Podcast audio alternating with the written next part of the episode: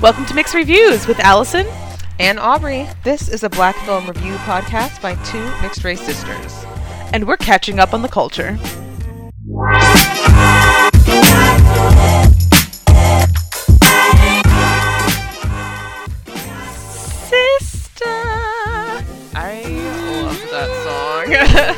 The cutest thing in the world. That was probably one of the best parts of the whole movie. it was. It was so fucking cute. Yeah, I was like, oh man. cry. Yeah. Damn. Okay, let's get into There, were, first there were two okay. uh, two tear jerker parts. I mean, I didn't cry, cry, but like the eyes, the eyes. Oh. going. Girl, within the first 30 minutes, I was bawling. like, bawling. I could not. I mean, I, I guess. We're, I guess we're not saying hello. We're just hopping right into it. we Allison just watched it, so we're it's all fresh. it is real fresh, but welcome to Mixed Reviews. We're glad you're here. Um, the film we're doing is The Color Purple. Welcome.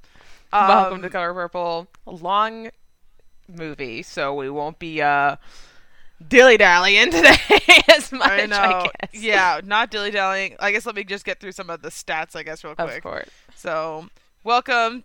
Uh, and so we're doing The Color Purple, directed by Steven Spielberg, which is going to be a hot topic today. uh, written by Alice Walker, and I I just said the screenplay was a white guy. Alice Walker I and White Guy screenplay. What you? Why do you have to pick out my? because it rhymed. White Guy yeah, just um, yeah, I have thoughts on that. We'll get back to that. So, starring Whoopi Goldberg, Danny Glover, and Oprah. Those were the three most famous people to me. So that's what I talked about. okay. Um, this was nominated for 11 different Academy Awards and won nothing. the fuck? Won It nothing. didn't win any of them out of Nope. eleven. It, for a for a Spielberg film, like I wonder, I wonder why. oh, Um, well, doesn't Spielberg actually have quite a few films that get nominated for shit, but then don't win anything? That kind of happens to him a lot, doesn't it?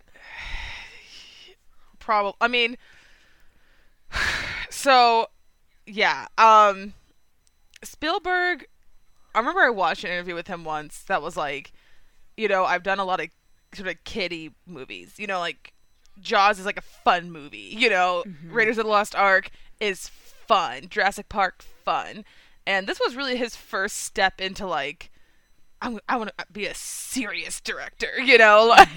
Like um and so this was and i feel like sometimes he still gets sort of surrounded by this sort of kiddish or like fun blockbuster film idea because the you know the academy award fucking hates blockbusters Yes. for some fucking reason Yeah. um but uh okay so th- this film was nominated for like i said 11 it was best picture leading actress whoopi goldberg supporting actress margaret avery who plays shug avery uh, supporting actress uh, oprah winfrey uh, screenwriting, cinematography, art direction, costume, music, original song, and makeup. They took up two supporting actress spots, and both those bitches didn't win nothing.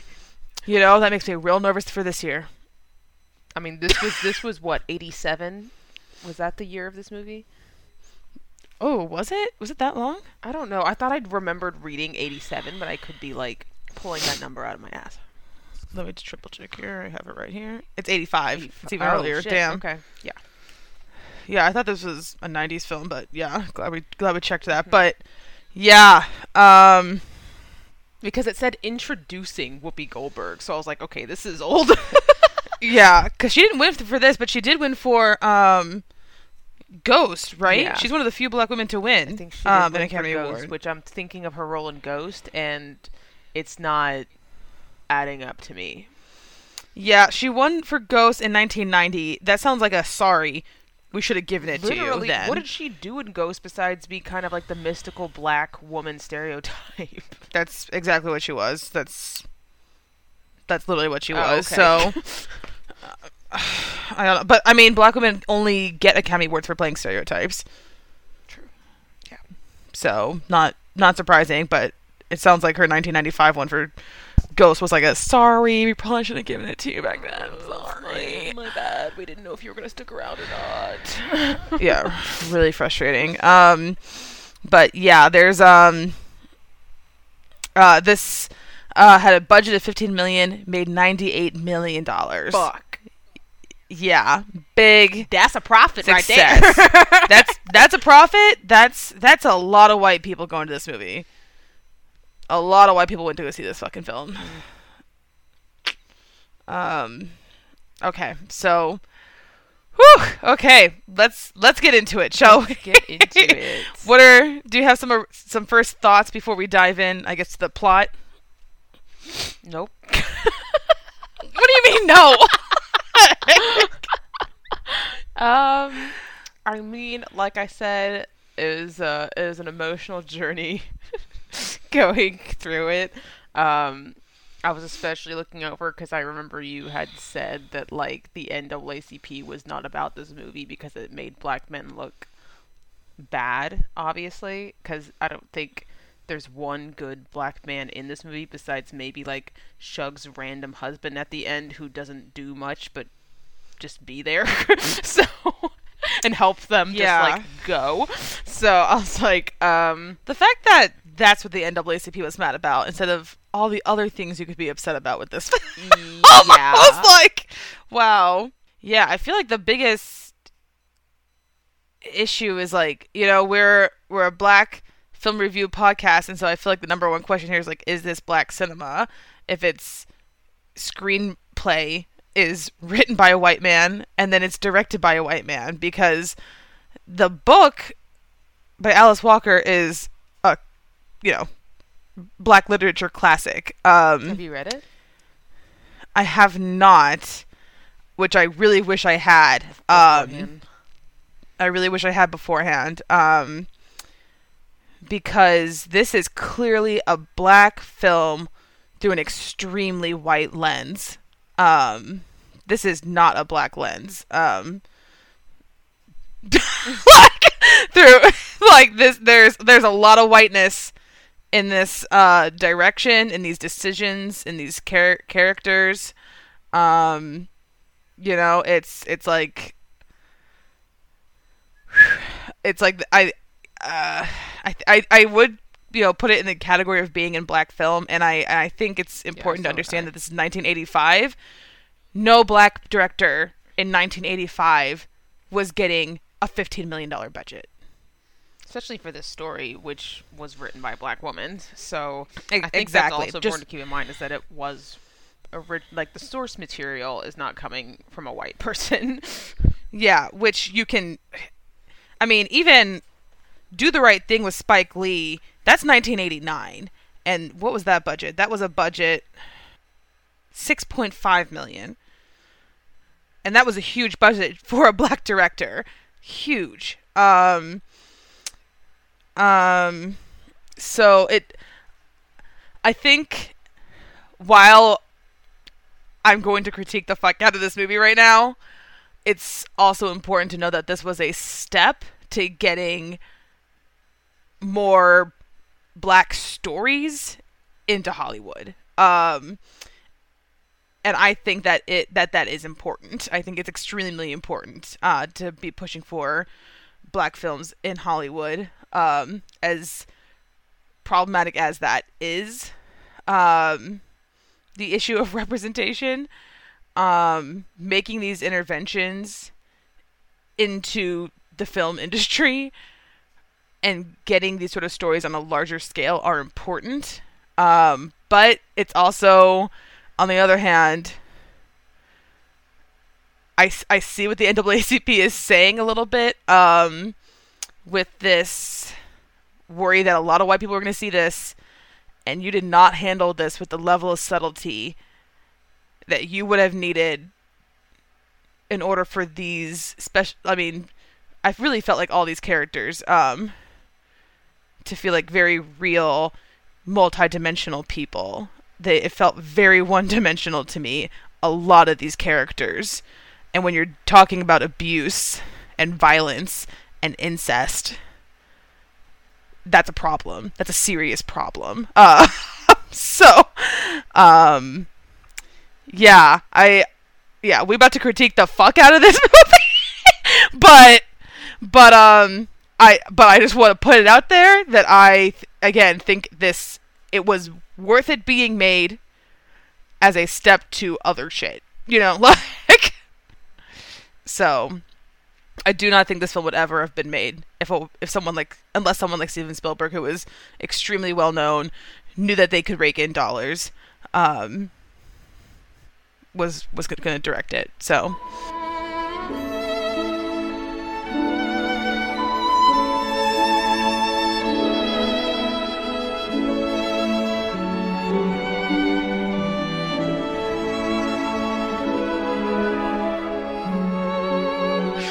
Open to two sisters playing in a field of lilacs, purple flowers. Uh, there's it's beauty, it's grace, it's like really pretty, cute. Okay, um, th- they look like they're around like what, 13, 14, something like that, at the most. Oh yeah, uh, I know Celie's fourteen. She's 14. sure. Okay. Um, then their so. dad comes up, tells them dinner's ready, and Celie, who is the oldest, the 14 year old, um, he tells her she has an ugly ass smile, which is rude. And then immediately we cut to a labor scene. So Cecil, Ce- Celie is given birth um, in their house, screaming, gives birth to a girl, and it, her sister's name is Nettie. Uh, Nettie's basically delivering this child. She it's a little girl. Immediately though the father takes the baby, walks out the door. Celia is sad. Obviously that was her baby. So next, mother's funeral. It's just a really it's rough a really opening, rough life for Celia. Okay. It's just yeah. yeah, we're carrying the really mother's uh her uh coffin. Uh, we get Celie's first like narration. She's explaining that she's had two children from her father so far. Yeah. Um, so clearly there's some incestual abuse going on. Um, then we go. The father is marrying another young girl though, um, who's not much older than her. And this is also when we first at this wedding is when we first meet the character. I just call him Sir the whole time because that is how Celie refers to him. Albert. is how I Albert. Sir, Yeah. interchangeable. So Yeah. uh, they explain that Sir is always staring at Nettie, wants Nettie, but he this man looks like he's you know mid to late thirties, maybe yeah mid thirties, so creepy. Um, and this guy, this is not this is not the same actor that plays older version of him, is right? Danny Glover. Yeah, Yeah. that He's the he's same the Albert all the way whole through. way through. Dang, they went. No wonder it won for makeup then, because Yeah. he does very much look really- kind of he looks very different here because he's supposed to be you know younger here So young. He looks so young. Yeah. and absolutely terrifying by the way the way that he stares at Nettie oh my god, that was the thing that was really striking to me about this about his performance is how frightening he was. Um, especially because I really think of Danny Glover as like dream girls and like I don't know, kind of fatherly. I mean, he plays the president in which movie is that? 2012. I just watched 2012 who would have thought we'd be watched talking that about film. 2012 during the part Yeah. the color? I I really just think of him as like fatherly good yes man. And then in this I was like actually terrified like. I would um like I always I always think of when it comes to characters like this I think of the Lovely Bones and how uh Tucci Yeah. did that. Thi- I think he Color Purple this guy scarier than Tucci. Absolutely like especially the one scene with the books. Yeah, we'll get to that. Yeah. Like that just know this man is another level creep. The way he smiles like you if you're a woman God. you know it, okay? So just saying terrifying. Too too real. Really too real. It- Um, yeah. So later, this guy, This yeah, this guy, this guy comes on horseback to uh, their house and is like, "I want Nettie's hand in marriage because my wife is dead and I need someone to like raise my three kids and clean the house." Um, so he's like, "Please sell me your daughter as a slave." Is really what he's asking here. Literally what's That's happening. literally- Yeah. Um, the dad's like, "No, um, Nettie's too young, and clearly, like, in the way he describes it, it's like clearly he wants Nettie to like to abuse. Um, To and yeah, he's like, but assault." you can't have Celie. She's ugly, and take her away from me. Um, so he does. Takes her, Yeah. makes her walk behind him while he's on horseback in the snow on the way to his house. Um, the house is in shambles. Introduces her to the three kids as their new mammy, and the kids are like running amok. They're crazy, and that ne- they th- they throw a rock at her head and she like Yeah. falls down and starts throw bleeding. a whole ass rock at her head, leaves like a bloody handprint on the rock that which was very striking. so looks like that one to me we just felt this is this this is the thing with Spielberg. It was this kind of stuff that I was like Spielberg is not subtle at all and this is a movie that needs nuance, care and subtlety. This is a man who made Indiana Jones. Like like this blood on the rock, even the handprint which is such a perfect handprint that I was like okay. yeah, that Like- was like Disney perfect Pocahontas exactly. type shit. Like there's just no like grit and subtlety. It was just like the whole vibe of this movie was honestly just really off for me. Um, hmm for like what we're talking about versus like the bounciness. so after she cleans up the house because it looks it's literally like a hoarder horrible house if you've ever seen that show um, he rapes her that night next to this and on the bedstand is a the image of this you know beautiful black woman just like smiling and she's like huh who the fuck is that? Yeah, and um, one thing that I'll just say real quick that stood out to me in this sort of opening "Welcome to your prison" um scene um was that they have her cleaning, you know, really putting everything in order, and then the first thing Albert does is sort of walk in and just shove his dirty boots on the right. table. he did it like And- like gaston does it like the like that it was like the exact same framing Exactly. It was so cartoony, and that's the issue for me. Is like this very focus on like, ooh, what a bad man. He's he doesn't appreciate the cleaning. I'm just like, we just saw her saw him rape her. yeah There is no lingering on her face. There's no like, there's no pause. There's no like serious gravitas of what that is. It was almost like it was given the same level of like um importance as the cleaning and him not appreciating it. I was like, those are not the same thing. And you just sort of putting them back to back like this, and then having this very gest- that's exactly what it was Gastonish Disney like I'm he's a just bad, dude dude. was like this is not the vibe this is just not the tone that is appropriate for this film um and and for these topics Right. um that was something that i was like okay i need to buckle up because i'm about to see a lot of whiteness. That was the first thing that i was like wow what a white ass thing to do that like and even like again which is why intersectionality is so important that this is such a white man decision is like oh this is just a bad. I'm like it it, it it really told me to buckle up for the rest of this film. Right.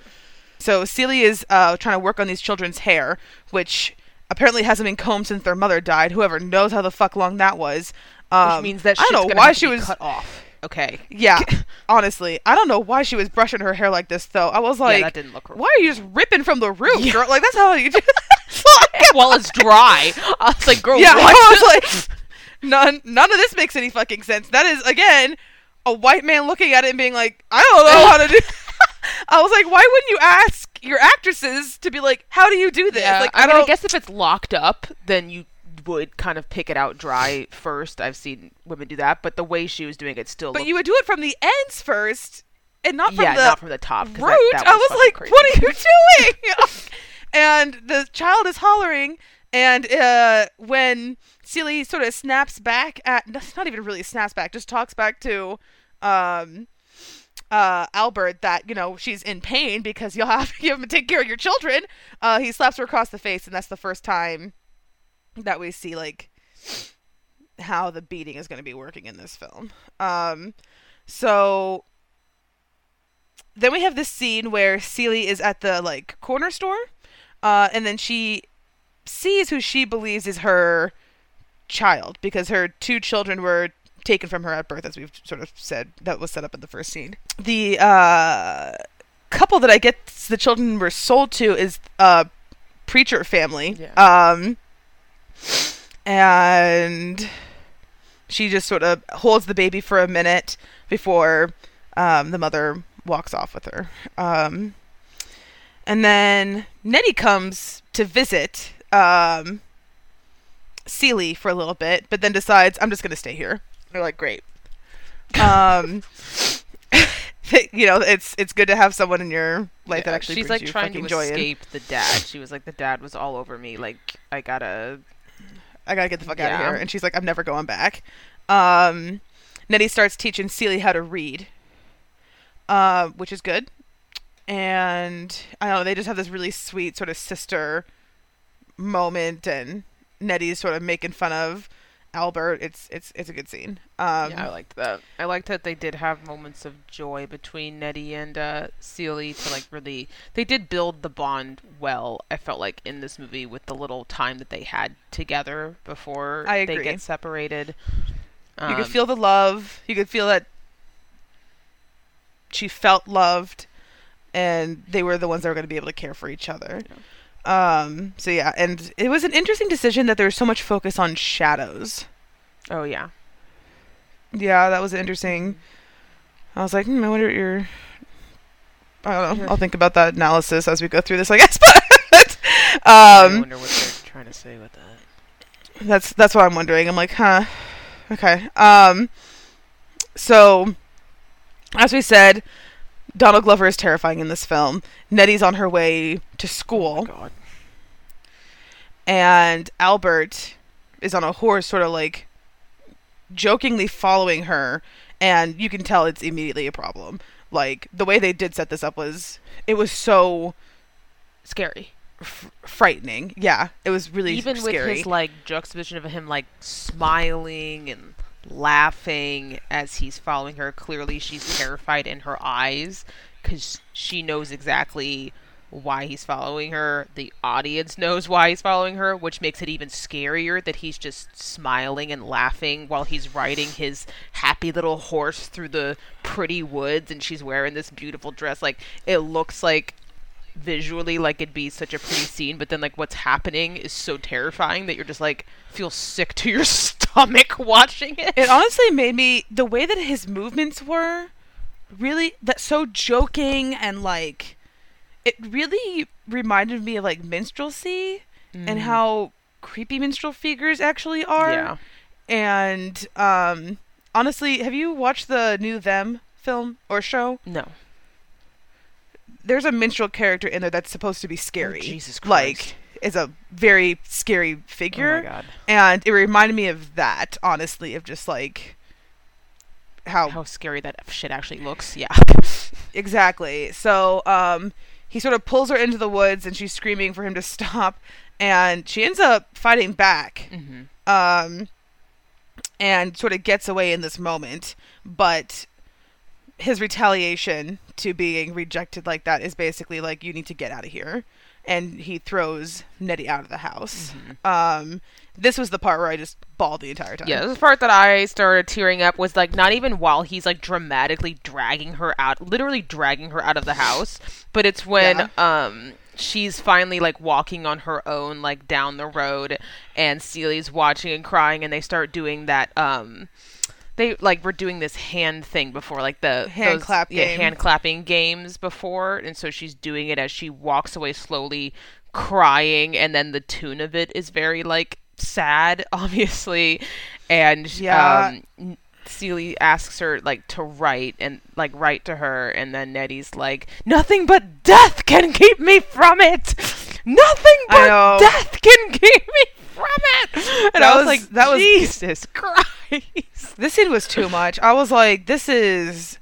But I, I mean, this is. I wasn't even like tearing up. I was like,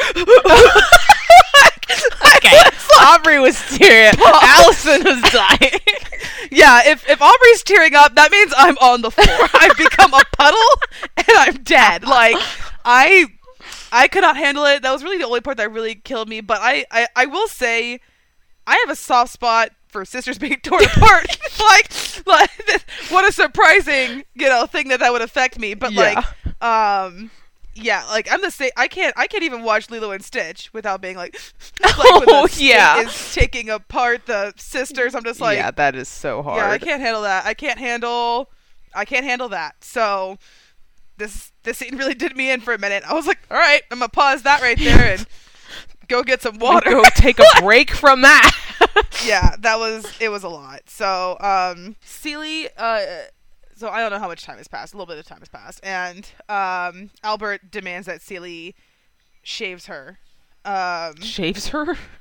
sorry, shaves him. I'm so sorry. So uh, she has like a razor, and um, it's definitely sort of building up that tension of like you could just kill him. Yeah. It was like he's he's I- being real comfortable with you right now. Yeah, and I mean he does sort of frighten her and was like, if you uh, scratch me, I'll kill you. Yeah. So Which- and you know, she's there's- like 14, 15 right now, so it's like exactly. so, um, he gets real hyped about the mail though when it comes by. Um, runs the mail and gets uh, and is looking for a letter pro- from who we assume is the woman in the picture next to the bedstand, um, or on the bedstand, and.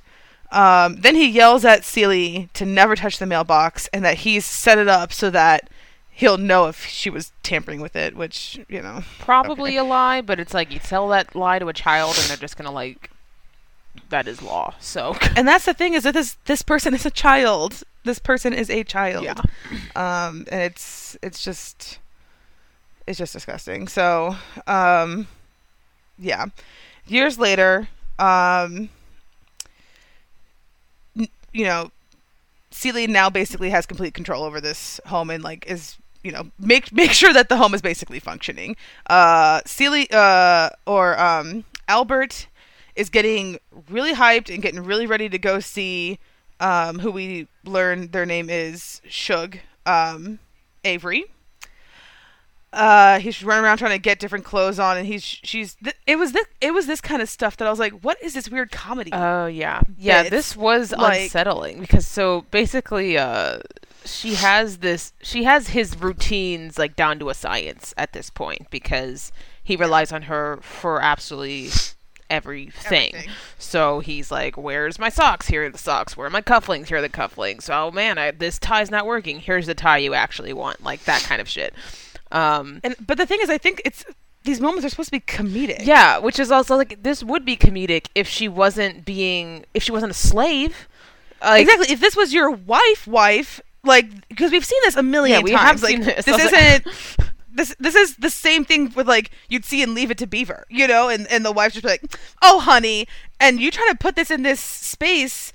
I'm just like, what is the tone of this film? Like, I just or like or I- who is Sir? Like who is Albert? Like am I how am I supposed to feel about this man? You just showed me the most terrifying almost rape scene in my life. And now you want me to think he's a goofy guy because he can't find his shit and he's going out the door with his shoes barely on? Like and that that was the part that was the other issue with Albert as a character and really with a lo- most of the characters is that it's it seemed very one dimensional in this sort of like oh well he's violent but he's also a dummy like he's completely dumb and incapable and um a goof and someone to laugh at and um I was just like this I can't laugh at a man like this.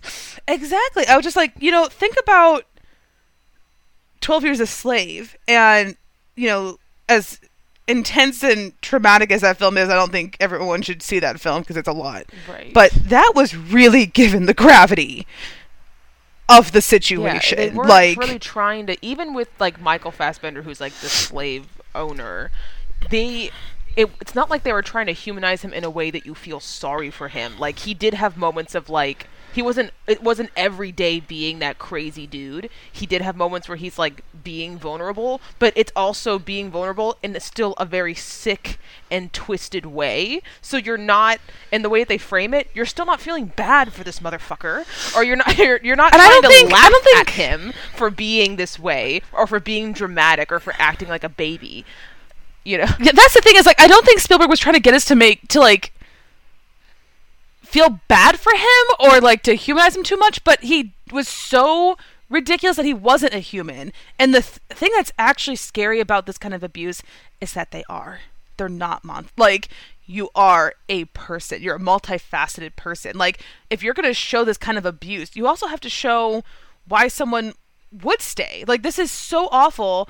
It's like why would someone stick around for this? You know, uh, like Yeah. like she sort of waits for someone to sort of help her get out, but I like think it's also well. I feel like it make it makes sense. He there doesn't have to be those moments of him actually being kind for her to stay because she that's been her life since she's a child is uh, constant abuse from an older man. So that's like a state of life that she that's the only state of life she knows. And also, who's gonna give her a job? It's 1920s and she's a black child, like a little girl. So Yeah, for sure. I, I, it, yeah, I, I don't know. I just feel like this needed such a subtle, nuanced hand, and that's Spielberg at this point in his career his just was thing. incapable of producing thing. that at this point. Um, which is really just for this particular story.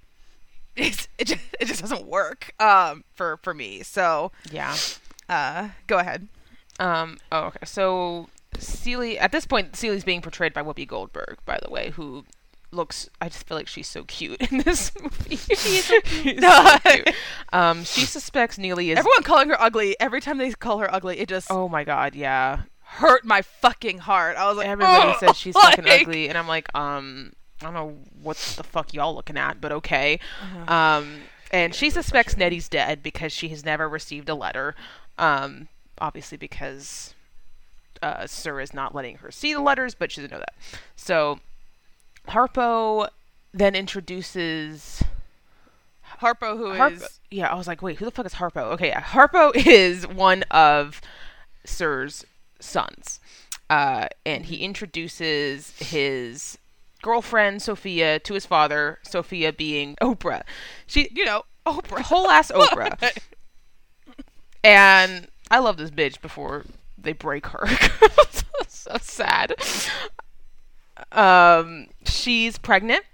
Uh, she's not taking any of Albert's shit. You know, he's being misogynistic as shit to her face, and she's like, "Okay, like you just want my son because you're out on your own, whatever." And she's like, "Actually, don't need your son because your son is."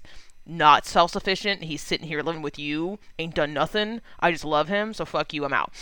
Um, they do get married um, after her child's born. Um, this wedding scene. There was a moment in this scene for me where um, Sophia's family or Albert walks over to like towards Sophia, and three women sort of stand right in front of her. And although I liked it, the timing was comedic. I was like, why are you making that? Look, I don't know if I, I didn't. like- I didn't really sense it was that funny. Just be, just knowing who Albert was, and like all these women, they know who he is too, without really knowing him. They're like, you're not coming near her. Um, Yeah. Which I I did like that moment. I just again just feel like you could have paced that where it was what it should have been instead of like but uh, Oh, I feel like okay. there was just like little moments like that that were like supposed to be little comedic moments. I was like, why? why why put this pacing to it? Um but yeah. Yeah. Yeah, so they get married. Mhm. Um, and then, so they're married, and uh, Albert is talking talking to Harpo, and you know Sophia is spirited and not gonna take shit. Um, and Harpo's like, I don't know what to do about Sophia, as if like all those things are bad. and Albert is like, you need to beat her, and then Harpo uh, then also asks uh, um, Celie what he should do, and then Celie also says you should beat her. Yeah. And I was like, damn. Um.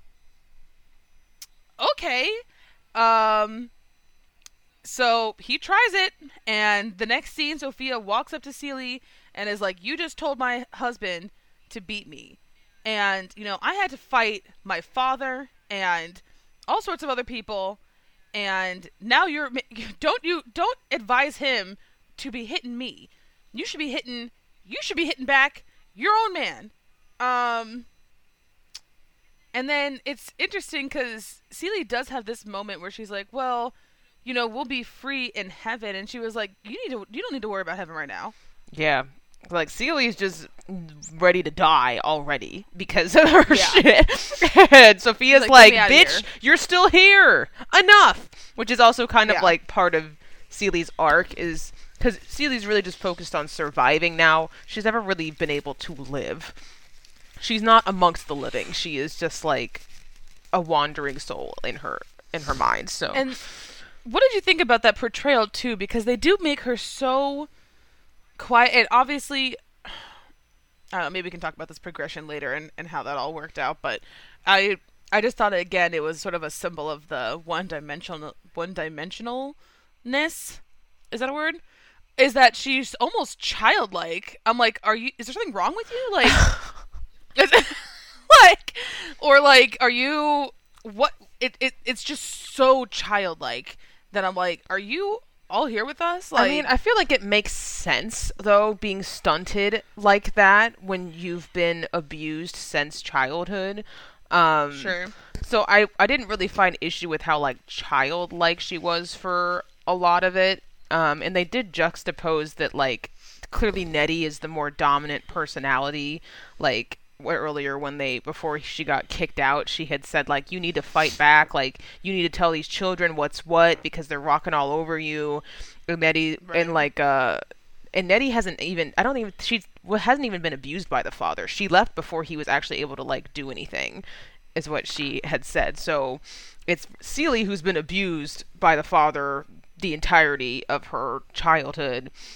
And she's like, I'm not focused on that. I'm literally just trying to survive, is what she says to Nettie. So it's Yeah. she has had no time to really actually progress in life. She's just like hella stunted, Yeah. which is really sad. I, yeah, I see it. I I just felt like again a subtle hand. Yeah, a subtle hand, here. and it's it was just too like childish for me. Yeah, yeah, because there's there's definitely could have been a lot more dimension to that childlike uh mental- mentality that she had for sure. or like see it, or I don't know, even showing it like okay, she's like this with him, but in other spaces, she's a fucking person. Like, Yeah. you know, like Yeah, yeah. um, some way. But yeah, I just felt a little thin Yeah, for me. and Sophia Um, actually does like after this because this is also being juxtaposed in a weird comedy moment where she hit Harpo back. So Harpo is like trying to explain to the dad that it wasn't Sophia that hit him because that's so embarrassing that she hit him back. But I'm like, that's this is terrifying that you did that in the first place just because a couple people told you to do that. And she does leave him.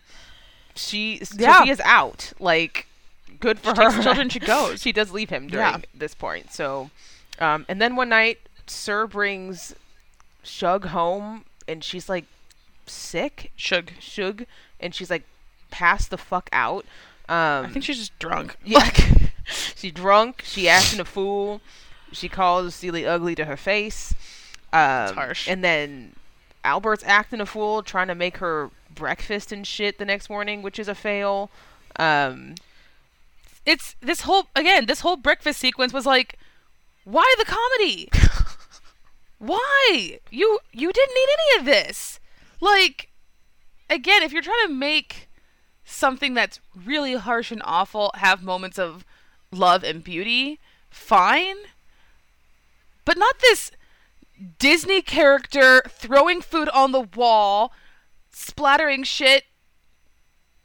See, comedy. I was just like, what is the vibe here? Like, what are you doing? Yeah. Ugh. Yeah.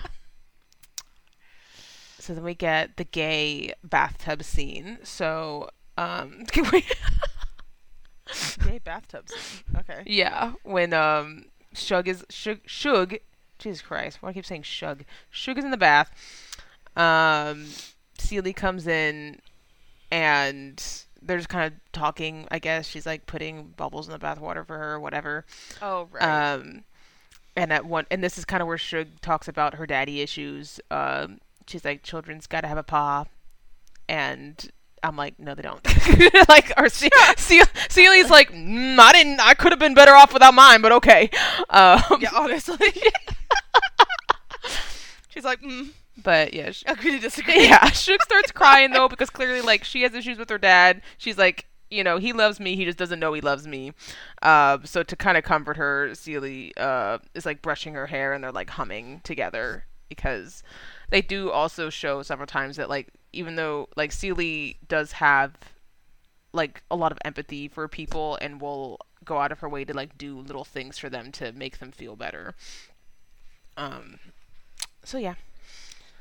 And then Yeah. Albert's dad shows up, roasts him for being a simp for Shug. Um Yeah, that took me a minute to figure out who the fuck that was. I was like, what? yeah. now Sugar's basically living them, with them for a while. Um, Albert's pretty happy about it, so she start they start building a whole ass juke joint for her to be able to sing in because she's a musician. Mhm. So um, they build it up, and um, then they have this whole juke joint scene where is singing, having a grand old time. Um, I didn't like how black men were actually positioned in this film, like in this particular scene. The Oh. black men are like ogling her like the wolf with those like bug eyes in cartoons. like, again, it just is so cartoony. They're like hanging off the ceiling, just like, like Oh my at her, and I'm like, okay, and then like saying all these cringe pickup lines. yeah, it was just like, I don't like that. I just wish you had people acting like people in this movie, please, sir. Um, and not cartoon characters. Thank you. Um, so all this is happening, and then she's like, "We're gonna bring it down for a second, and starts to sing a song called uh, "Miss Celie's Blues." Sister, you've been on my mind. Oh, sister, we're two of a kind soul. Sister, I'm keeping my eyes on you. And I wrote that I like this. And I like this too. Well, this is probably my favorite scene in the whole movie yeah, I this was the best for because sure. the sea of men Um, like part so that it's just them two. just almost too ridiculously, just like like yeah, I was like, was how do you guys Moses. even know who Celie is? Well, plus it was just like and Q, and they all moved, and I was like, come on, guys, That was Like, hilarious. We That was can't, literally we can't make hilarious. this look a little more subtle here. No, nope.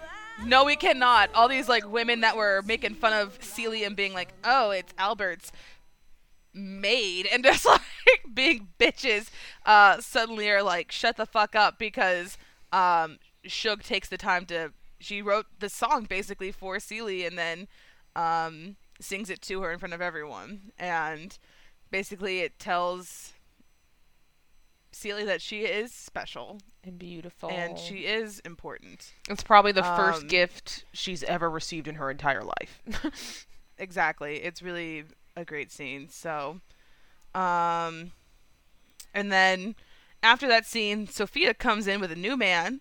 Harpo falls off the roof, um, again, which is the second time he's done this in this film, which is just, again, one of those like running gags that you see in films, like in Harry Potter, where it's you know Seamus keeps having things blow up in his face. Oh, I was right. like, is this is this the vibe of this movie? Like, I just don't get it. um, and so, uh, he drops in, and uh, Drops. Harpo and Sophia start dancing for a little bit, but Harpo's new girl gets upset about it. They had to get the And, light um, skinned bitch in here. I know. I was like, I'm okay with this. Not to mention Yeah. her voice. I was like, bitch, you are so annoying. I'm gonna. Oh well, the voice again. She was like, "Oh well, you're just a heifer." Ha ha. Goes, like that's really how she said it. I was like, I was "Bitch." like, I'm sorry. Are you doing voiceovers for the Rugrats? Like, what is this film? Is this a serious Rugrats. film or not? Like Spielberg trying to be serious, and I'm just like, then be serious. Like, what are you Like, doing? is this bitch? And it- like, it just was so much. Uh, again, cartoonish is really the word that is this film, uh, which is just not what I, I again, I really doubt Alice Walker wrote it like that. So, uh, yeah, I have I have some doubts as well.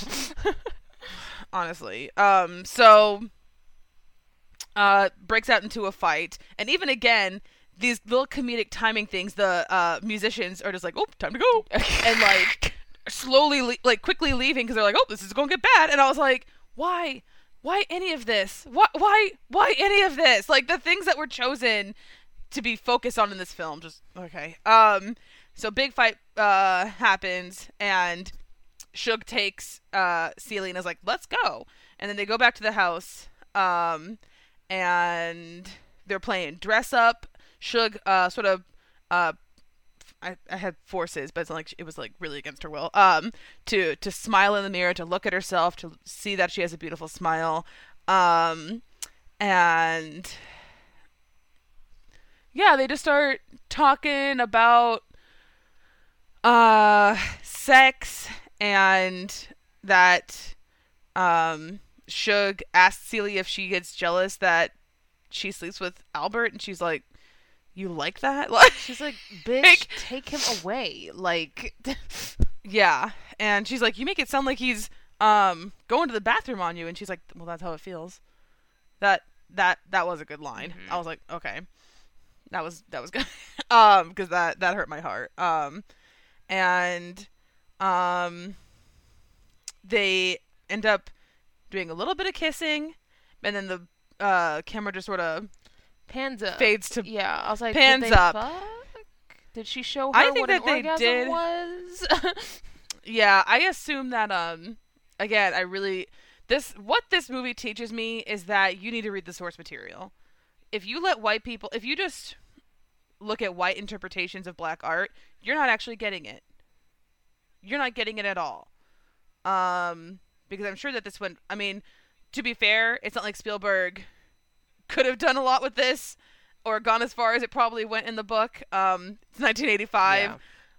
it's it just wasn't gonna happen in a in a big movie like this. Um, but there's just you just know there's so much missing from this interpretation. it like there's just so much missing. Um, yeah, I think I got this on my book list this summer. Uh, Shug visits the preacher at the church. Um, that she seems to, and she sees seems to know him. This is just setting up for a reveal at the very end. So he ignores her the entire time whatever. Uh, it was obvious that that was Uh, her dad during this scene. I did not get that until the end. I thought it was supposed to be a surprise. Oh, I I felt like that was supposed to be a surprise. oh. Well, because she was talking about how her dad doesn't know that he loves her, so then he she goes and she's trying to talk to him as if he's like a family member. So I'm like, that's the dad. Yeah, I maybe I didn't get that because I was texting a little bit during the bathtub scene. Oh, Um, okay. Because that's when she's So, like, but to me, it felt like a surprise. Okay, it was end. not a I was surprise. like, oh, this is dad. I was like, oh, okay. Like, I think it was supposed to be a little bit of a surprise. No, because then there's another scene where after she actually gets married to Grady, she, he's passing by and she's like, ah, "I'm married now." Like, Yeah, I, I know. I thought they kept like setting this up, so at the very end we were like, "Oh, who else could it be, Allison? The man is I, old I as don't fuck. know. I don't know. I don't know. I was surprised at the end. Okay, maybe I'm a dumb dumb dummy. I don't fucking Oh know, my god, but so I, th- I was surprised. like, anyway, fine, you go. Done talking. I don't know what I'm talking about. okay. Um, so Shug announces she's going back to Memphis. Uh, Celie tries to leave with her, but is caught by Albert and doesn't really end up escaping. Um, then we meet Millie, the devil white lady in this movie. Oof. And this was so violent. I mean, this whole storyline with Sophia and Millie is like just like Disgusting. shattering. It's just like horrible. It's shattering, but again, I feel like they the comedy try to make Millie too comedic. yeah the comedy it's- came in obviously with the driving which i'll explain in a second but she still i still believed her as a very violent white woman which I mean, so we meet her because she's basically harassing Sophia and her kids because she's like, "Oh, your kids are so cute. They're so cute. Oh my god!" Which is like, we've all met that white lady who seems a little too obsessed with black kids and is like, Get your hands out my hair. yes, because she sees them as you know little puppies as opposed to actual sentient human People. beings. Um, so Yeah. she's just like fucking with her kids, and if, I mean, and of course, this is like annoying Sophia, but she's like, okay, whatever. Like, I'm not gonna do anything, and then Millie asks Sophia if she'd like to be her maid, and Sophia's like, "Hell no," um, which is obviously crazy to say to a white woman. Um, the husband is like, Yeah, "What the fuck did you is what I say?" And like all the white people in this town, I don't even know why they're in an all-white part of town right now, but they are. Um, all the white people in this town are freaking out. They're like, "What the fuck did she say? What did she say?" The husband slaps Sophia, and then she punches him out um and then she because of that that she then gets like assaulted by a police officer and then arrested This is the other thing too that I'm like, I want to read this from the book. I need to read this scene from the book because this is this seems ridiculous. That a black woman living in the South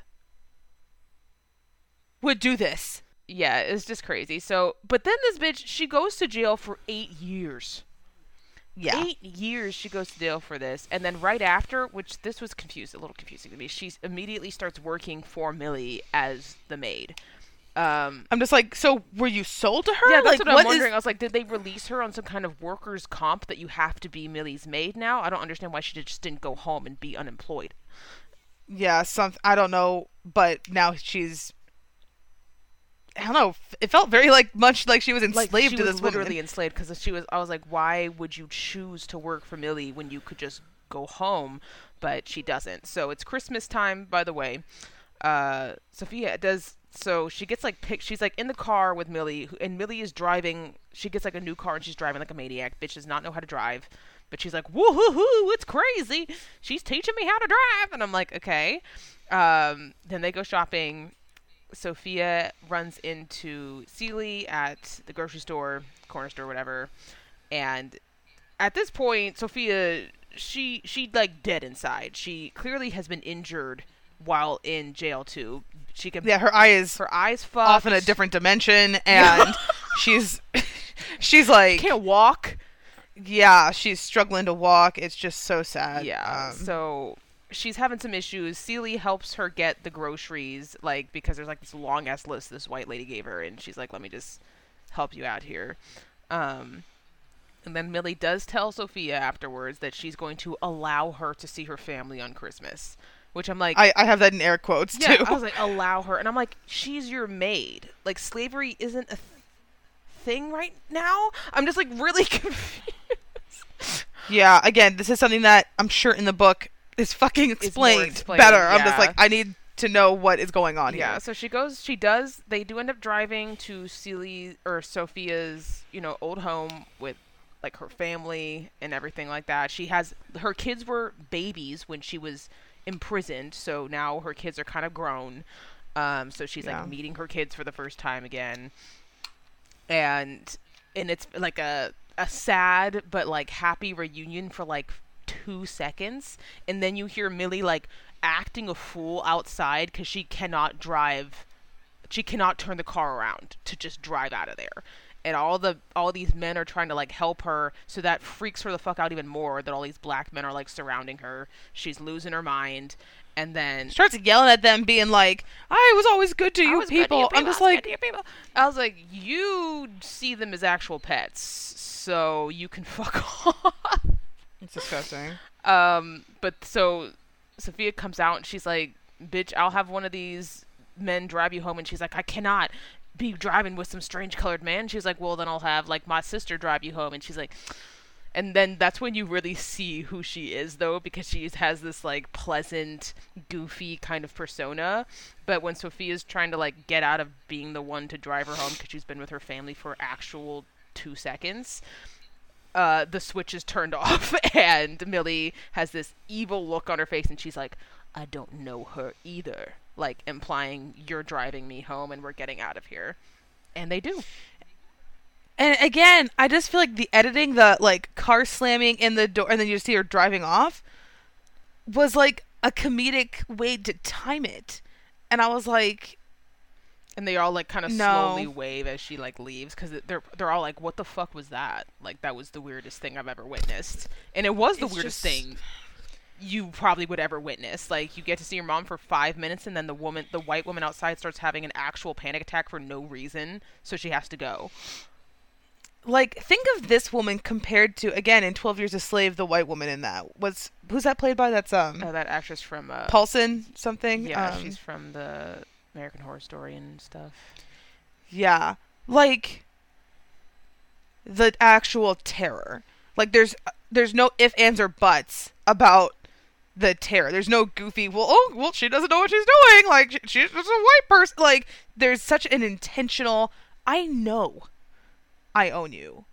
And this is like a like I mean, I What? she kind of acted like that, but I felt like that moment when she does say like I don't know her either, and it's it's very like said straight to her. I feel like that's kind of like a way to show you that white women have like this mask, you know, in this persona that they're exuding. I love the colored people, blah blah blah, until they cross me, and I then that's when I will exert my privilege.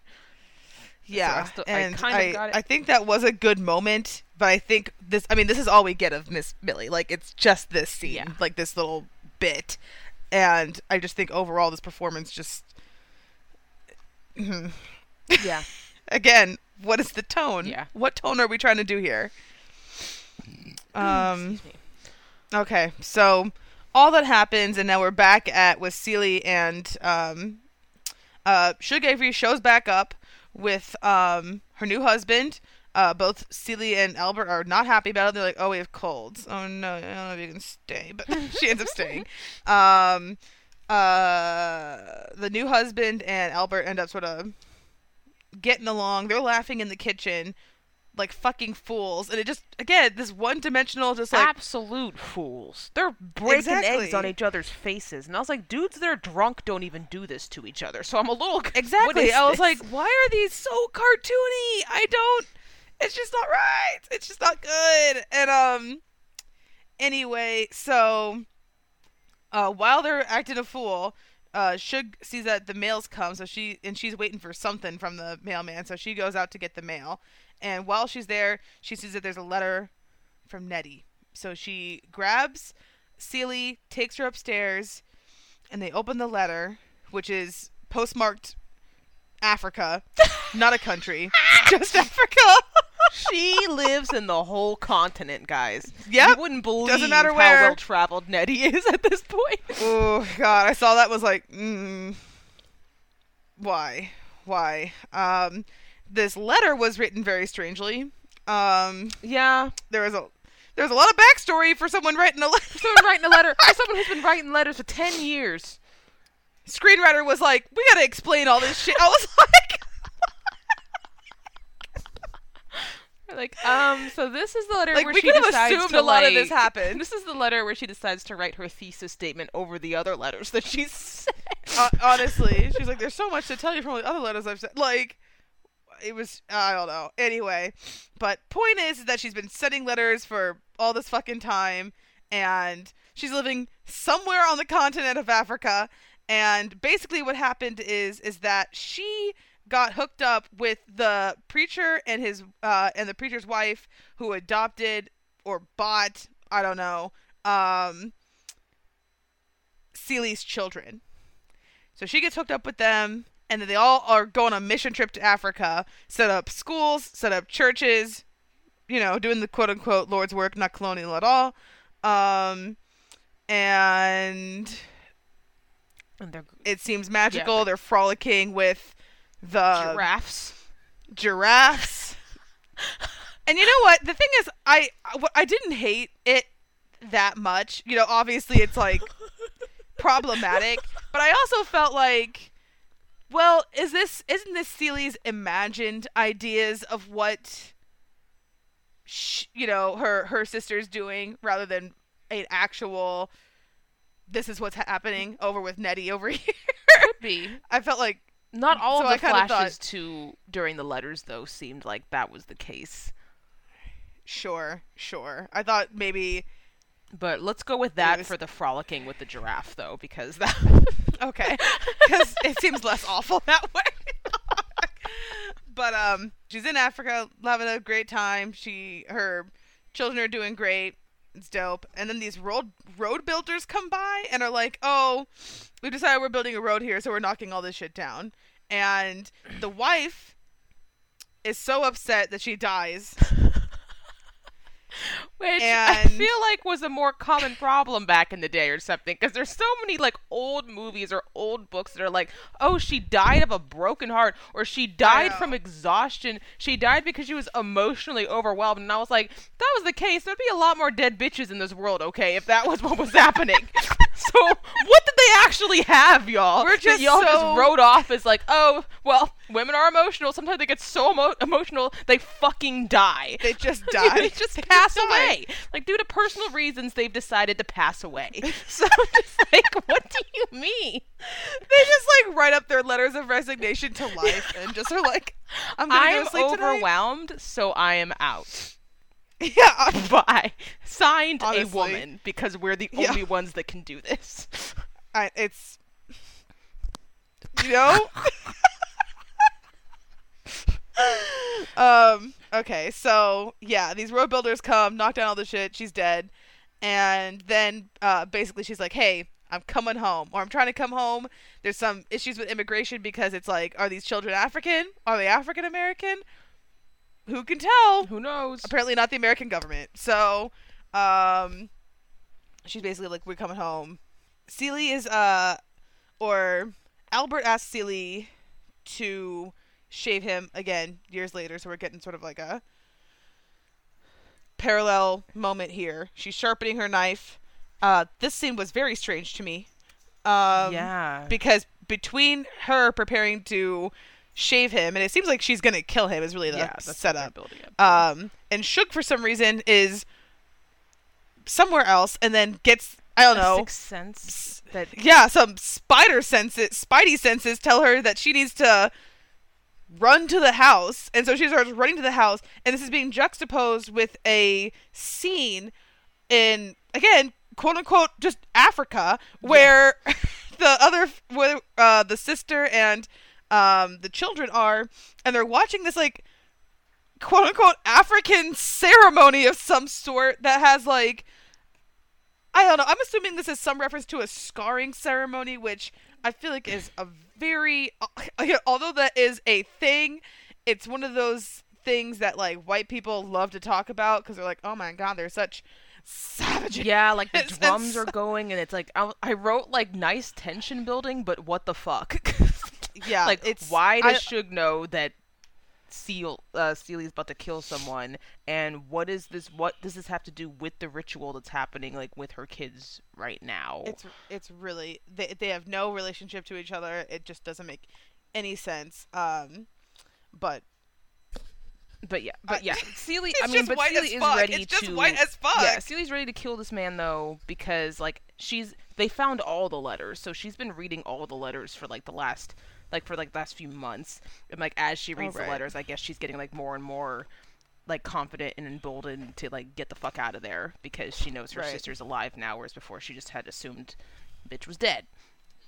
uh-huh. Um, so I'm like, maybe that's why Shug knows because Shug knows that she's been reading the letters, and she's like, oh, well, maybe she's like, now that she knows her sister's alive, she just is gonna kill this motherfucker. I don't know. um, Shug runs up and is like grabs her hand at the very last minute before I guess she was gonna fucking Yeah. kill him, and um, she was like, "That looks like a dull blade," and and I guess saves Albert for some fucking reason. Um, Because she's been fucking Albert for like years. I know it's fucking So I'm like, you're not that great a Um, person either. you know, she's she's really not. So At least she's not um, perfect, which I'm like, you know, not all characters can be perfect, but I'm like, how are you sleeping with the man that's like constantly abusing your friend? I don't know. It's a little strange. New scene. Shug tells Celie that she's going back to Memphis with her man, with her new man, and Celie, you're coming too.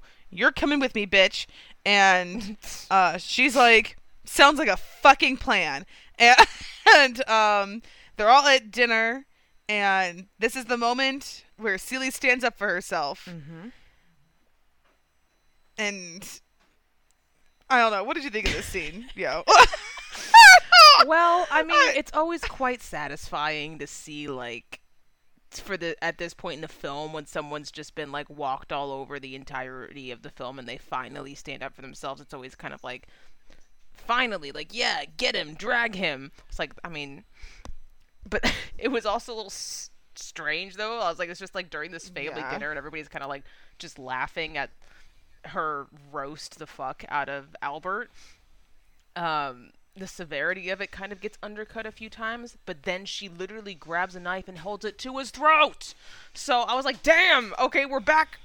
This ro- this is a roller coaster of a fucking Oh, dinner." this whole scene felt messy, messy, messy. It just felt so but messy. then Sofia magically awakens because, like, during this whole dinner, she is dead inside. She's confused. Exactly. She seems like she has like literal like dementia or something at this point. yeah, I thought like maybe she had been beaten so hard that her, there's you know, had brain damage. Yeah, that's what I had Um, assumed, especially since like with the eye thing or the fact that the uh, cop had hit her over the head so hard. Um, maybe that had something to do with that, but no, C- Celie just standing up and calling him a no good, dirty motherfucker. Um, somehow awakens Sofia, and she starts laughing, and she's like suddenly okay. Um, and back to her old self, and she's like, "Think about to change around here." And I'm just like, I really, I wanted to like this scene, but it just wasn't. good. it just wasn't paced well. Yeah, it was It paced wasn't written well. a bit strangely, but I, it did still give me like a, you know, a, good feeling in terms of like finally she's getting the fuck out of there. Finally she's standing up for herself. I just, again, subtlety is just not what happened in this movie. And for something like this to finally, like, okay, I'm going to stand up to my abuser, I feel like it should have just been more of a subtle growing um, versus it felt like all the growth for her basically happened with the letter She got the letter started reading, was like, okay, I'm going to get the fuck out. And started, and that's where she built all the confidence. And that was like five minutes of an hour and a half fucking film. I mean, I think and I was like, also maybe slowly getting it with uh, Shug being around, um, her teaching little her bit. to kind of love herself, and then and then when she got Nettie's letters, she that then propelled her to then like, okay, now that I, you know, somewhat have respect for myself, I now have something else to live for too, and I can like get the fuck out of here. Um, yeah, I just wish this had but yeah, to to to your point better. of uh, no subtlety, she like curses him. She says she says you nothing will work out for you until you like do right by me. And then he's then that's when I've heard this line before where he's like, "You're black, you're poor, you're a woman, you're nothing at all." You're ugly. Like, It was- yeah, it was a. ugh. yeah, but she does Like, get the fuck out. the not subtlety thing, and that's what was weird about um the Billy whatever film. It made me think of that line. You hate her because she's strong and beautiful and black. Like it just is like. Can we get some subtlety here? Can we just get some writing that's not like but not, it's not so on the nose, if you will. exactly? And that was the whole thing with all the speeches at the dinner table. I was like, I don't know. This is it's what you want a woman to say when she's leaving. Yeah. But this ain't it. This this ain't it. I don't. Yeah, but um, so Uh, she does. She hops on a uh, little car. Grady and Shug and Celie are out. He's chasing after them like, "You'll be back," but she ain't come back. Why the fuck she come back? Why So the fuck would she come back? you know, it's been a while, I guess, and um, obviously the house has gone to shit.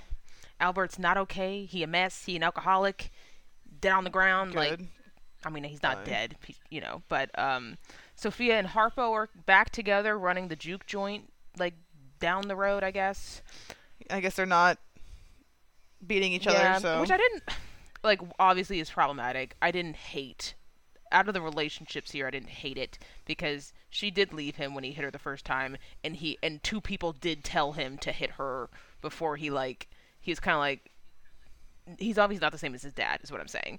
Um, I agree. Yeah. and you know they spend time to get apart with other people but always remained cordial it seems like with their kids you know Yeah. so it seemed as, as respectful as any man could possibly be in this in this movie i guess I don't know, honestly. Uh, the dad dies. So Celie and Nettie's dad dies. There's a funeral. We see Celie come back from wherever the fuck she was, wearing a dope ass dress and gloves Mm-hmm. for the funeral. I don't know where she got money. I don't know what the hell happened. Doesn't I mean, really. Shug. They we heard Shug on the radio earlier, so she's probably making it big in Memphis, and maybe like just gives them just takes care yeah, of Celie. takes Yeah, care of her, yeah. um, financially, I bet Celie takes care of her otherwise. So, um, anyway, the uh, she he dies. She goes back for the funeral, um, and she sees the uh, wife of her father, and the way that he dies is disgusting. Um, she was like, "How does he die?" And then the wife says, "On top of me," and I was like, Ew. um, and he has a young kid. How old was that motherfucker? I know this shit is wild, but um, but it also comes out that I guess it wasn't incest because the dad uh actually didn't marry um Celia's mother until two years after Celia was born. Because her original, her real father was lynched, Yeah, which they just kind of casually drop that and then Threw that in there. Don't really talk about the circumstances of that. But the land and the house and the store that he owned, I guess he never actually owned. It was actually all belonged to uh, her mother, and he just sort of took it over. But now that he's gone, it passes to her. So now she has her own house, her own land, and her own store. So she turns the store into a what tailor shop, Yeah, and is like, making, pants, for and people.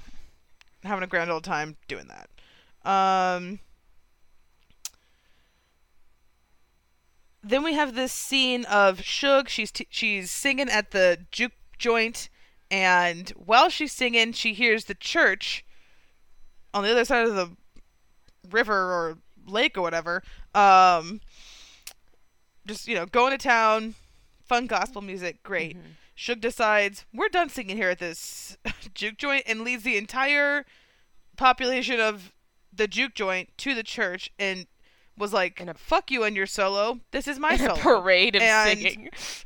yeah, per, like literally a parade into the church, start singing. Everybody's into it um, though.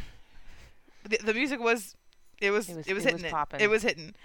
Um and then she hugs uh the preacher and is like see sinners God loves sinners too or something like that. And the dad embraces her. Finally, so yeah.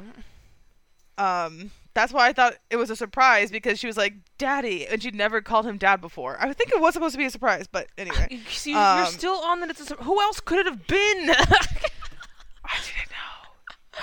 I did really Um, like this scene though. I just thought it was so like obviously more subtle because she's she. I think we they have like two interactions in the movie before this one. So it's like their third interaction, but he's had no nothing about her is he reacting to except for the first time when she goes up to him and she's talking to him. You see him turn away and he's like in tears though. Like he turns away and Oh, you yeah. don't see and so sh- to her he's like she doesn't see his reaction but he's like crying which is how i like assumed yeah that's the dad because who else would be crying and then like I don't know. It could have been anyone. okay it could have been know. anyone. It could have been anyone. but um, so they're reunited, and um, Celia is sitting up on her porch, and then up from the field comes Nettie, and they embrace, and Nettie introduces Celia to um, Adam and Olivia, her children, who don't speak English. But I did like this scene. I was like, oh, yeah because she when And she yells Adam her she's a- like Nettie Yeah. so sweet So, um, and then we have this weird last shot of Albert where I'm like, why? Well, because Allison, because you went through the last part of the movie so quickly, Albert's the one that got them back in the U.S. oh, I missed that. yeah, he gets a letter from like the U.S. immigration people or something, and then there's like a really subtle, like a really quick scene of him in an office talking to some dude, and then like it's supposed to be some department of whatever the fuck. So you can assume that like he paid to get them like into the US and then that was him finally doing right by Nettie as she told him um, he needed to do to be free of the curse that is his life right now. Since she left. Interesting. Yeah. Um, Okay. do I like that he is the one that got them into the U.S.? Eh. I'm like, I feel like he. I was like, he seemed actually afraid of that curse, so he might very well have just done it because he's afraid of the curse and doesn't actually understand that he did anything wrong in the way that he treated her her entire life. But um, you know, whatever. Yeah. Okay. Yeah. Thank you for explaining that because I did I did miss that. I don't know how I missed that, but it was a really Um, quick scene, like during. It was like overlaying the scene of Shug, like in her performance at the church, as they're like, "God trying to tell you something," which was, oh, yeah, okay. yeah. Gotcha. Um. which was also a nice touch having that. The song I thought was very obviously on the nose, but I still liked that part where she's like just straight up singing, and the whole choir is saying, "God is trying to tell you something," clearly for the preacher guy, and he's like, "Okay, yeah, I can't, I can't ignore this sign." So that was that movie. Um. Yeah. Again, I think the big lesson of this is if if you're gonna watch movies adapted by white people, or a, really any media adapted by white people, um, you need to read the source material on your own. Um, to really know what the fuck is going on and, and what was supposed to be happening here because uh you know this wasn't done with an afrocentric lens i mean it's just like i really think spielberg was just the wrong person to direct this like if you're gonna have a white person direct there's other more serious like this was not the film to be playing fast and loose and trying to figure out if you can be a serious director or not like this is a this is a black literature classic um this is gonna be a lot to a lot of black people um, and to see it sort of portrayed in this very bouncy, cartoonish way um, is really disappointing. Um, I can see why people were upset and disappointed. Um, um, but again, I would rather it exist than not exist. Um, but you need to read the source material. You know, I haven't watched the musical, um, but you know when media like this is interpreted by whiteness, I mean, it's just such a big difference between a black director even in black panther what's what's great about having black directors um that have a history and language um of black performance and literature um is that you can if you know what you're looking for you can watch black panther and you know what he's read you know you know he's read some Alex Haley, and you know he's read some Du Bois, and you know he's read, um, you know, probably some Marcus Garvey. You know, like you you can tell with the way that it's in there. Um, in this, it's it's like, did you read anything uh besides just the source material? Um, because I don't I don't see it. So yeah, I think um I I think this can be included in you know black cinema. Um, you know, if we're gonna be defining as, you know, what is that category anyway? Um, but it's black cinema filtered through a white lens. Uh, but yeah, let us know what you think. Uh, make sure to check us out on Instagram. We'd love to hear some of your feedback. Um, uh, our Instagram and Twitter is mixed review underscore pod. Um, and thanks for coming to the movies with us. Bye. Bye.